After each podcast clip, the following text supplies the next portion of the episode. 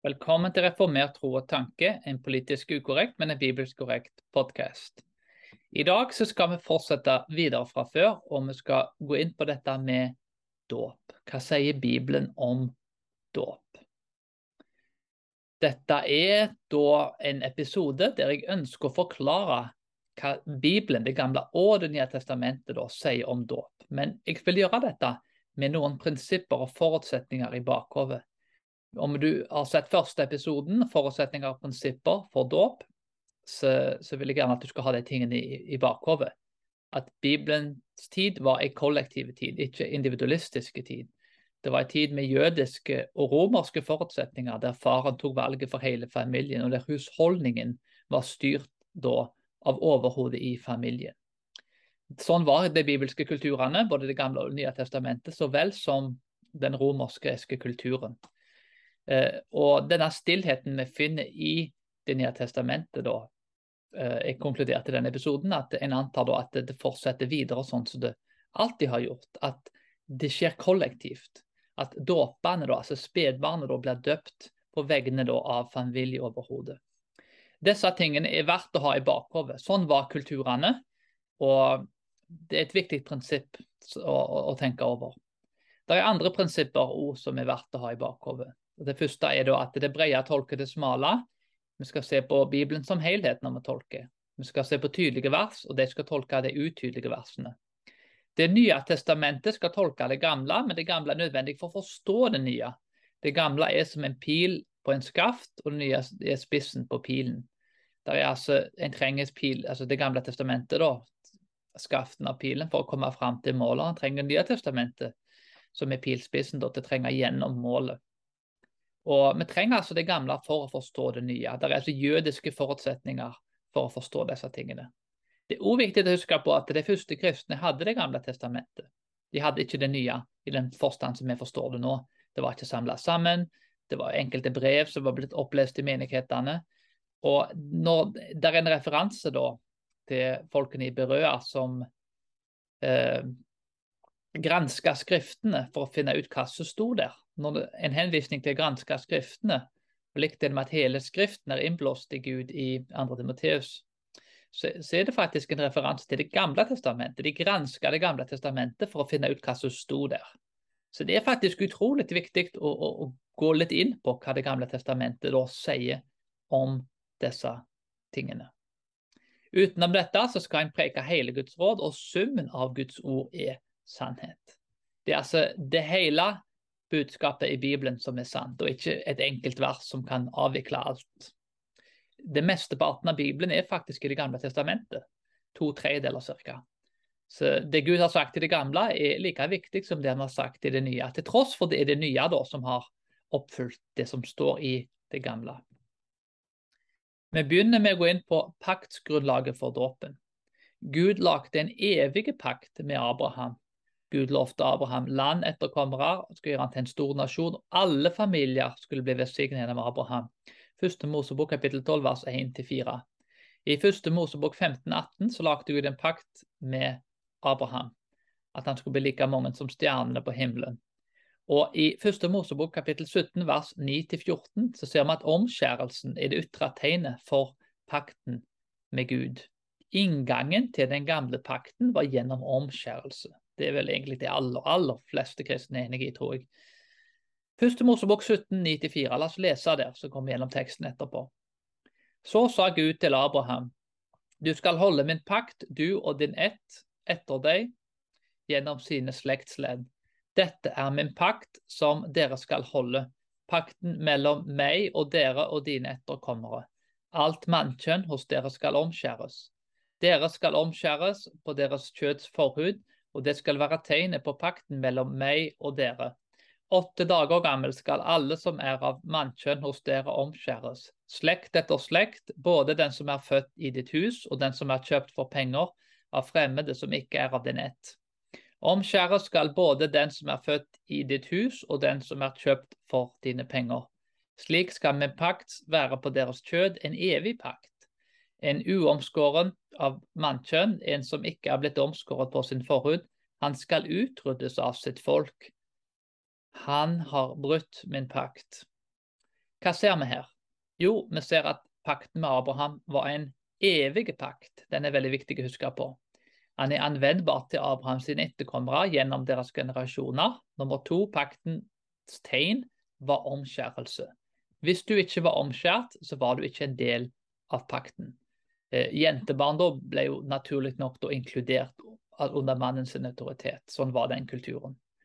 Nummer tre, tegnet skulle bli administrert til enhvert guttebarn i Abrahams hus. Dette inkluderte hans etterkommere. Men òg de som ville bli medlemmer av Abrahams hus gjennom ja, en kjøp av en slave eller andre ting. Enhvert guttebarn som ikke mottok dette løftet, ville bli fjerna fra Guds folk, og var da en paktsbryter. Gjennom hele Bibelen så ble denne pakten nevnt. Løftet fra, fra Gud til Abraham uh, gjennom pakten er stadig det folket ble minnet på. Dette ser vi i 2. Mosebok 2.24, 6.5, 3. Mosebok 26.42, 5. Mosebok kapittel 9.5, 2. kongebok kapittel 13.23, så vel som Salme 105 blant annet. Vi ser at Gud er Abrahams Gud, 2. Mosebok 3.6, med den brennende busken. Abraham ble også nevnt i Romerbrevet 4, og viktigheten av samme tro på Kristus. Vi ser i Apostelgjerninga 3.13. Så vi ser altså både i det gamle her så vel som det nye at Abrahams pakt ligger til grunn i Guds frelsende arbeid av nåde. Denne pakten er sentral. Jeg vil faktisk argumentere for at denne pakten er mer sentral for å forstå dåpen enn pakten som Gud hadde med Moses. Abrahams pakt utfolder og ekspanderer seg inn i det nye pakt. Er dette noe Det nye testamentet bekrefter, eller er det noe Det nye testamentet ikke snakker om? I Lukas ser vi hvordan evangelisten Lukas viser Abrahams pakt til den som leser. Før Kristus så ble født, så relaterer Lukas historier om Abraham, Isak, Jakob for å vise hvordan alt dette ble fullbrakt. Den første historien er Marias besøk til Elisabeth, som er da moren til døperen Johannes. I Lukas 1, 54-55 står det han tok seg av Israel sin tjener for å komme i hus sin miskunn, slik han hadde talt til våre fedre, mot Abraham og hans ett til evig tid. Og Maria ble hos henne omkring tre måneder. Så vendte hun hjem til sitt hus.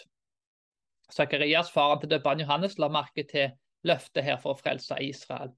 Det var i tempelet for døperen Johannes' omskjærelsen åttende dagen at han sa, i tillegg da, til de andre versene, eh, tidligere i forhold til Maria.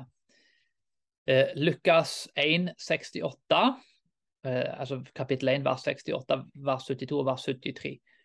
Lovet være Herren Israels Gud, for han sa til sitt folk og forløste det, for å gjøre miskunn mot våre fedre og komme sin hellige pakt i hu.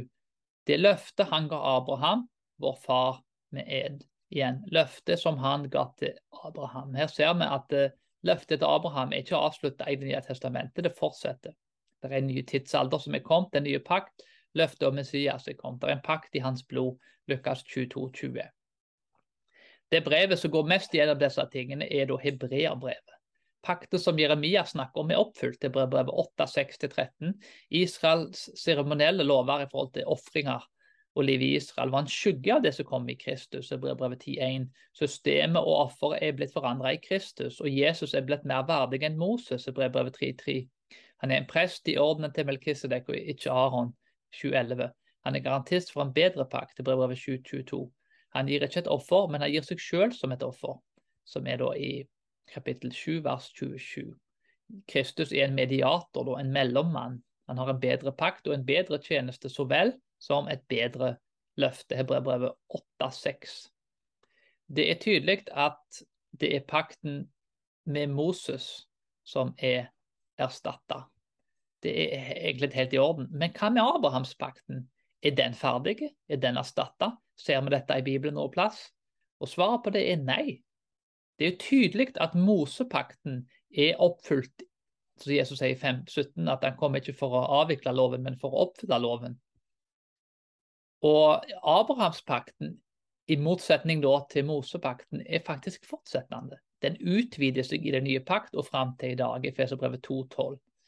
Abrahams pakt er en pakt om utvelgelse, der Gud velger ut sitt folk for å være hans åndelige frelste etterkommere. Han er alle sin Gud. Abrahams åndelige etterkommere er paktens arvere. Apostels gjerninger 3.25, Romerbrevet 9, Galaterbrevet 3, Hebreabrevet 6, 13-18. Og løftet om frelse i Abrahams pakt, Hebreabrevet 9, 15 og 1. Johannes 2, 25. Kristne har altså nå arva, vi er altså blitt arvinger, og vi har arva den veden da. I Romerbrev 4, 13-17. Ifølge Paulus pga. Abrahams pakt. Altså det er pga. Abrahams pakt en har arva disse tingene som Paulus går inn på i Romerbrevet 4. Og det gjelder alle folkeslag. Åpenbaringen 5.9 beskriver dette. På denne måten er Abrahams faren til alle nasjoner, eller alle etniske grupper. Eh, dette er noe da Peter forklarer når han forklarer identiteten da, til Jesus og hva han skal gjøre. Apostels gjerninger 2, 37-39, så sier han men da de hørte dette, stakk det, sorry, stakk det dem i hjertet, og de sa til Peter og de andre apostlene, hva skal vi gjøre, brødre? Peter sa til dem, omvend dere og la dere døpe på Jesu Kristu navn til syndenes forlatelse, så skal dere få Den hellige ånds gave. For løftet tilhører dere og deres barn og alle dem som er langt borte, så langt som Herren vår Gud kaller til seg. Løftet er til deres barn. Det er løftet om frelse som tilhører barnet. Og dette er presis det samme løftet som ble gitt til Abraham, der Gud kaller og utvelger sitt folk. Igjen, det ble gitt til etterkommerne. Og ikke nok med det, så står det i Galaterbrevet 3,8 da Skriften forutså at ved tro Gud rettferdiggjør hedningene. Igjen, ved tro rettferdiggjør han hedningene. Akkurat som han rettferdiggjorde Abraham, som var en hedning, før han ble eh, vandra med Gud da, som en israelitt. Eller han var jo teknisk sett ikke en israelitt, med tanke på at det kom senere. Men han var jo en israelitt i den forstand at Israel betyr at han vandra sammen med Gud. For, altså, Galaterbrevet sier at han ved tro Gud rettferdiggjør hedningene, forkynte dem på forhånd dette evangelium til for Abraham. I deg skal alle folk velsignes. Her har du altså Det nye testamentet i 3.8, så vel som Apostels gjerninger kapittel 2 vers 37-39, som da beskriver at evangeliet ble forkynt til Abraham. Løftet her er for alle deres barn, alle som Gud kaller til seg, på samme måte som han kalte til seg Abraham. Det er Peter som snakker da i, i Apostlenes gjerninger, og Paulus i Galaterbrevet. Her er altså to jøder som åpenbart har Det gamle testamentet i minne. Igjen, disse var ikke norske individualister som var født i 2022. Dette var jøder som var født på den bibelske tida, som hadde jødisk kultur, forståelse og historisk kontekst. Her er det en videreførelse av evangeliet til Abraham.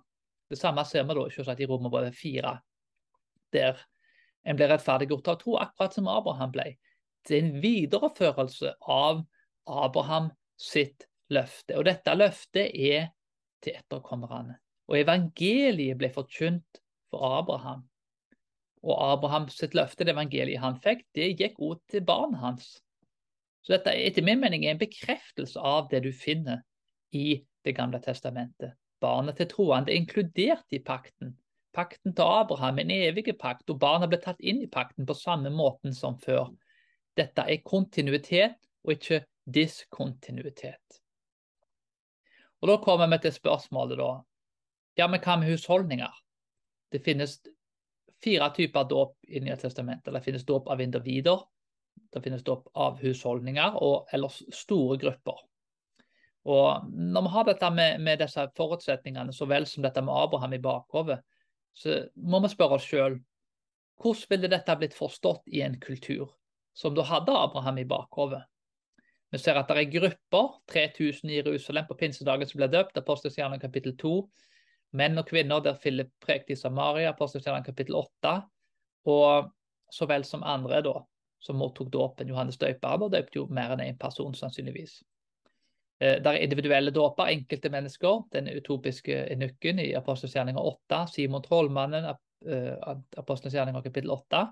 Paulus ble døpt som et individ, apostelgjerninga kapittel 9, og Gaius i 1. Korinterbrev 1.14 og 18.8 det ser i hvert fall ut som at det er den måten dåpen foregår på her. Til tross for at det kan være andre ting som skjedde som vi ikke vet. Eh, det sies jo igjen lite om hvordan dåpen foregikk. da, og Her ser en jo ikke da eksklusivt eller inklusivt at det er barn involvert. Det er stillhet da om disse tingene. Men, men la oss da gå ut ifra, kanskje i disse tilfellene i forhold til individer og store grupper som ble døpt, kanskje det barnet i de tilfellene ikke ble døpt. Det er andre tilfeller som er mer tydelige. Det er noe som heter husholdningsdåp, som har referanse da, til ikke veldig store grupper, men en, en husholdning. Mar Cornelius i Apostelens kapittel 10 du og hele ditt hus skal bli frelst. Det står i kapittel 11, 14. I Apostelens gjerninger 16, 11-15 så finner vi Lydia. Hun og hele hennes, hus, hennes hus, ble døpt, og fengselsvokteren ble døpt i 16, Apostelens gjerninger kapittel 16, etter han kom til tro med hele hans hus. Apostelens gjerninger 18,8 forteller oss om Krispus som trodde på Gud med hele hans hus. Og i 1. Korinterbrev 1,14 så er Paulus at han døpte Krispus, og går ut ifra at han orddøpte hele huset til Krispus. Det kan virke sånn. Vi har Stefanas ord og hele hans hus, at han ble døpt. Så der er da det som blir kalt husholdningsdåper. Referansen er da til overhodet i familien, noe som tilsier at faktisk at Lydia var overhodet i sin familie. Kanskje mannen var død, eller kanskje det var andre omstendigheter som gjorde at hun tok valget på vegne av familien. Så da blir det unntaket, da. Med tanke på at mannfolk i denne kulturen hadde mye mer makt enn damer. Eh, vi må gå ut ifra at hele huset ble døpt i alle disse sammenhengene. Vi vet òg at familier var mye større enn i dag på denne tida. Er det da naturlig å anta at ikke-eksisterende barn uh, skulle si da, altså barn da er ikke-eksisterende i en alder av fem til seks år i noen av disse husholdningene? Ingen barn og barnebarn bodde da i disse husene. Kanskje fem husholdninger. Dette er kulturer med veldig mye barn. Eh, barnebarn bor kanskje sammen med familiene. altså sannsynligheten da for at det var barn involvert, er iallfall svært store. Vi vet ikke det med sikkerhet, vi kan ikke si ja på det. Men eh, jeg vil si at det, det er vel mye mer sannsynlig å anta at det var spedbarn involvert da, enn at det ikke var det. Jeg kan ikke vite dette, men igjen, Bibelen jobber ut ifra husholdninger. Og i denne kulturen, som jeg har gått inn på forutsetninger og premisser av første episoden, så, så, så er overhodet i familien I Norge så klarer vi ikke å koble den tanken, men på Bibelens tid så var ikke dette det var en totalt uproblematiske ting. Patriarken, altså stort sett mannen, da, om han var død, kanskje kona da, tok valget på vegne av sine barn. Det var ikke et spørsmål. Unger hadde ikke noen noe rettigheter sånn som de har i Norge i dag. Det, det, var en helt annen kultur. Det var en kollektiv kultur. Ble faren kristen, så tok han med seg hele familien inn i troen. Og Det er igjen vanskelig å, å koble disse tingene. Men la oss gå gjennom noen andre plasser i Bibelen som kanskje hjelper oss å forstå dette. Igjen, Bibelen er jødiske bok. og Derfor må vi lese Bibelen som helhet for å forstå hvordan en jøde så vel som en hedning kanskje hadde tenkt om disse tingene. Her er noen eksempler i Bibelen som kan hjelpe oss til å forstå dette. Noah det første er da, Noah er en mann som vandrer med Gud. Han ble valgt ut til å redde familien ut av flommen. Noah handla på vegne av familien. Sju medlemmer i familien. Og familien ble frelst pga. hans handlinger. 1. Peter 3,20. Det står kun om Noah, og ikke om familien. Pakten ble videreført med hans barn på vegne av Noahs valg. 1. Mosebok 9,8. Abraham etterkommer hans ble besigna, og hvem sin tro var det som var gjeldende? Jo, det var Abrahams sin tro. Troende sønner av Abrahams familie. Eh, og Abraham da i 1. Mosebok 12,3. Så ser vi at velsignelsen kommer da til etterkommerne. Rett og slett fordi de er i slekt med Abraham, altså de er etterkommerne hans. Abraham handla på vegne av alle som bodde i hans hus. Nummer tre påskemåltid og feiringen var en feiring der Gud frigjorde husholdningen som hadde malt blodet på dørstokken der dødsengel gikk forbi. Pga. farens valg å male blodet på døra, så ble familien berga da. Nummer fire, Jeriko sparte Gud Rahab og hele hennes hus pga. at hun da tok et valg å følge Gud i Jeriko. Så det var Rahab sitt valg som berga familien, ikke individene ellers i familien. Når Akan beholdt eiendeler som han fant i Jeriko, så ble israelittene befalt av Gud å brenne ned huset til han og familien i Josva 2015, vers 24-25. Vers, uh, sorry, uh, punkt 5, uh, eh, jobb. Det som skjedde med jobb, var jo da at det, det skjedde med hele hans hus. Familien hans døde ut. Jobb 1, kapittel 1, vers 9-10. Så det, det var snakk om jobb og det han gjorde på vegne av familien. Nummer seks, pga. Adam så falt hele menneskeheten i synd. Jeg og du falt i synd pga. en mann sine misgjerninger. En forsker som er en av de, var en av de beste forskerne på dette feltet tidligere, stod tilbake, Joakim Jeremias, sa at husholdninger betyr ektemann, kone og barn. Det finnes ingen kilde som påpeker at husholdninger bare gjelder de voksne i huset. Slaver var ikke alltid en del av familien, men barn, at barn da tilhørte familien var en selvfølge. Dette ble åpenbart bekreftet av Det gamle testamentet. Så Når en da har dette i, i bakhodet, når en ser da Apostelens gjerninger 1631, der fengselsvokteren det der står 'bli døpt, du og hele ditt hus'. I Apostelens gjerninger 2, 38-39 så stemmer det at løftet tilhører dere og deres barn. Og barn er jo da de som bor i huset sammen med dem. Første Korinterbrevet 7,14 så ser vi at barn er hellige.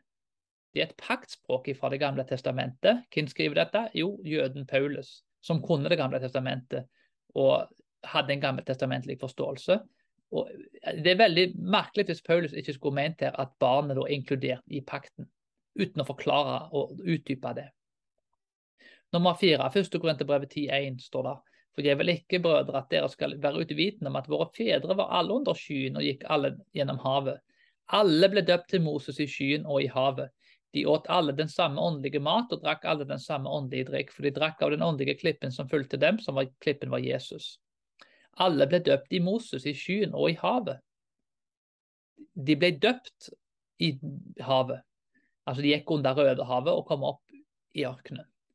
Og Det er åpenbart i denne teksten at dette gjelder spedbarn. Det var ikke sånn at de venta til barnet ble 15 år gamle, og så du kan komme ut fra Egypt, og så må du velge det sjøl.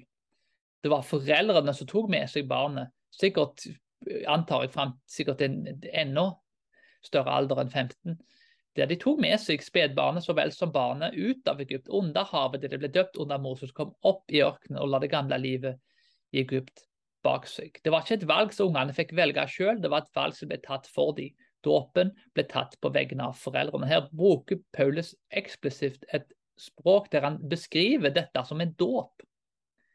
Det er en videreføring av den gamle måten å gjøre på, en bekreftelse av det. Det er ikke en avvisning og en avvikling av det. Punkt fem er at Jesus Kristus er den nye Adam, den andre Adam og Jesus Kristus. Han representerer menneskeheten, og alle som setter sin lit til han, blir frelst. Han tar bort forbannelsen som Adam var ansvarlig for i Rombrevet 5.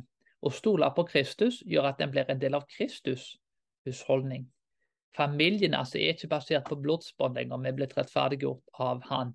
Og Jesus sa at de små barn må komme til han, for Guds rike hører de til.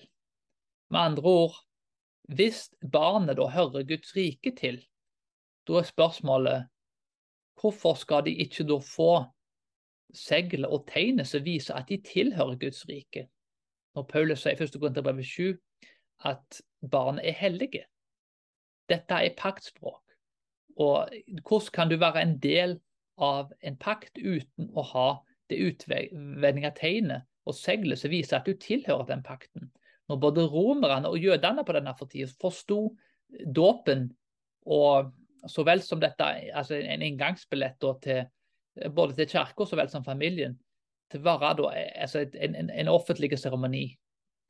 Denne kulturen forsto dette vil jeg si, mye bedre enn vår kultur forstår det. Det er jo nesten som å stille spørsmålet da. Jeg er norsk, og mitt barn da som er født, det har ikke norsk pass. Vi skal vente til du får passet til du er 15 år. For du tilhører det norske riket uansett. Og når du er 15 år, da kan du velge om du vil være norsk eller ei. Det er jo ikke sånn det fungerer. En tilhører det norske riket. Det er ikke noe valg en har. En er født norske.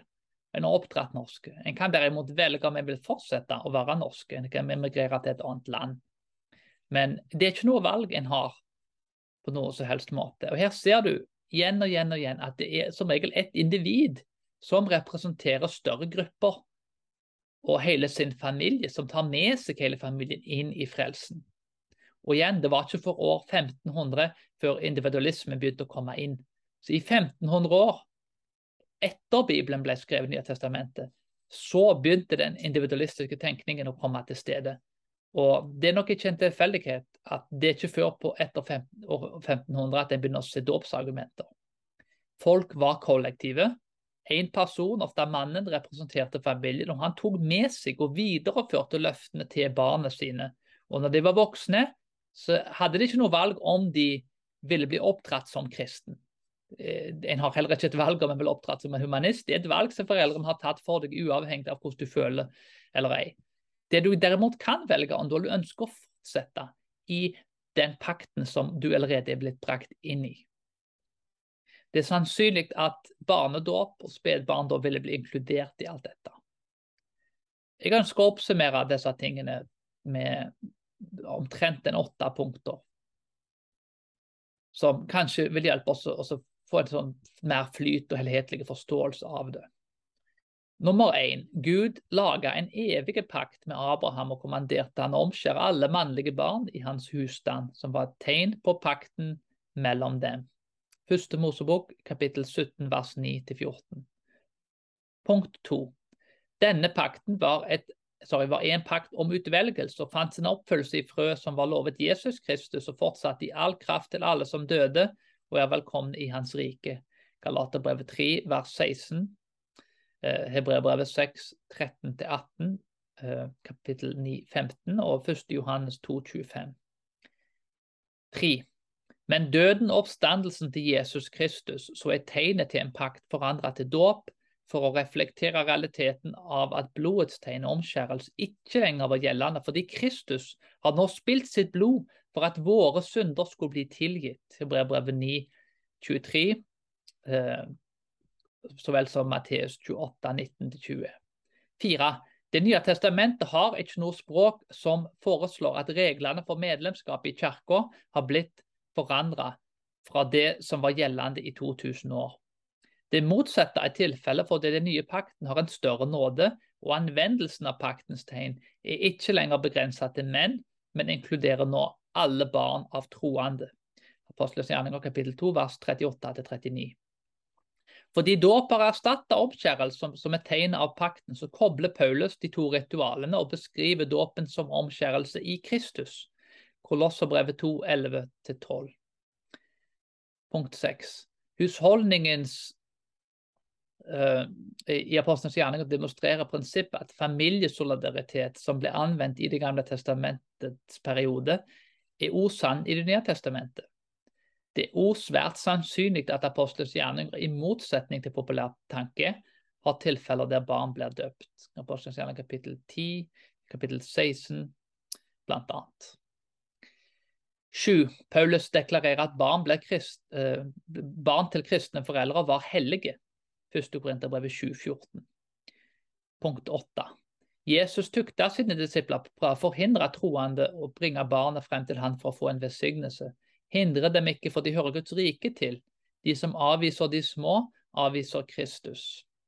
Markus 10, 13-16 og Matteus 18, 1-6 er det ikke rimelig å se at en kollektiv jødisk kultur, som også påvirker romersk-gresk tanke, som var kollektive, og ikke individualistiske, som igjen bygger på jødiske forutsetninger fordi Bibelen er jødiske jødisk bok, der folk kun hadde Det gamle testamentet.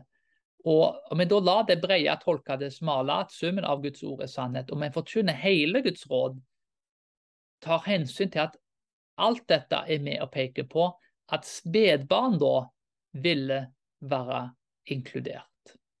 Hvis ikke, så ville den nye pakten være mer eksklusive enn den gamle pakten. Men vi vet jo at den nye pakten da er jo mer inklusive enn den gamle pakten. Den nye pakten er mer inklusiv enn den gamle pakten. Og derfor så er det sannsynlig, iallfall mer sannsynlig enn ikke, at spedbarnsdåp faktisk er noe du finner i Bibelen.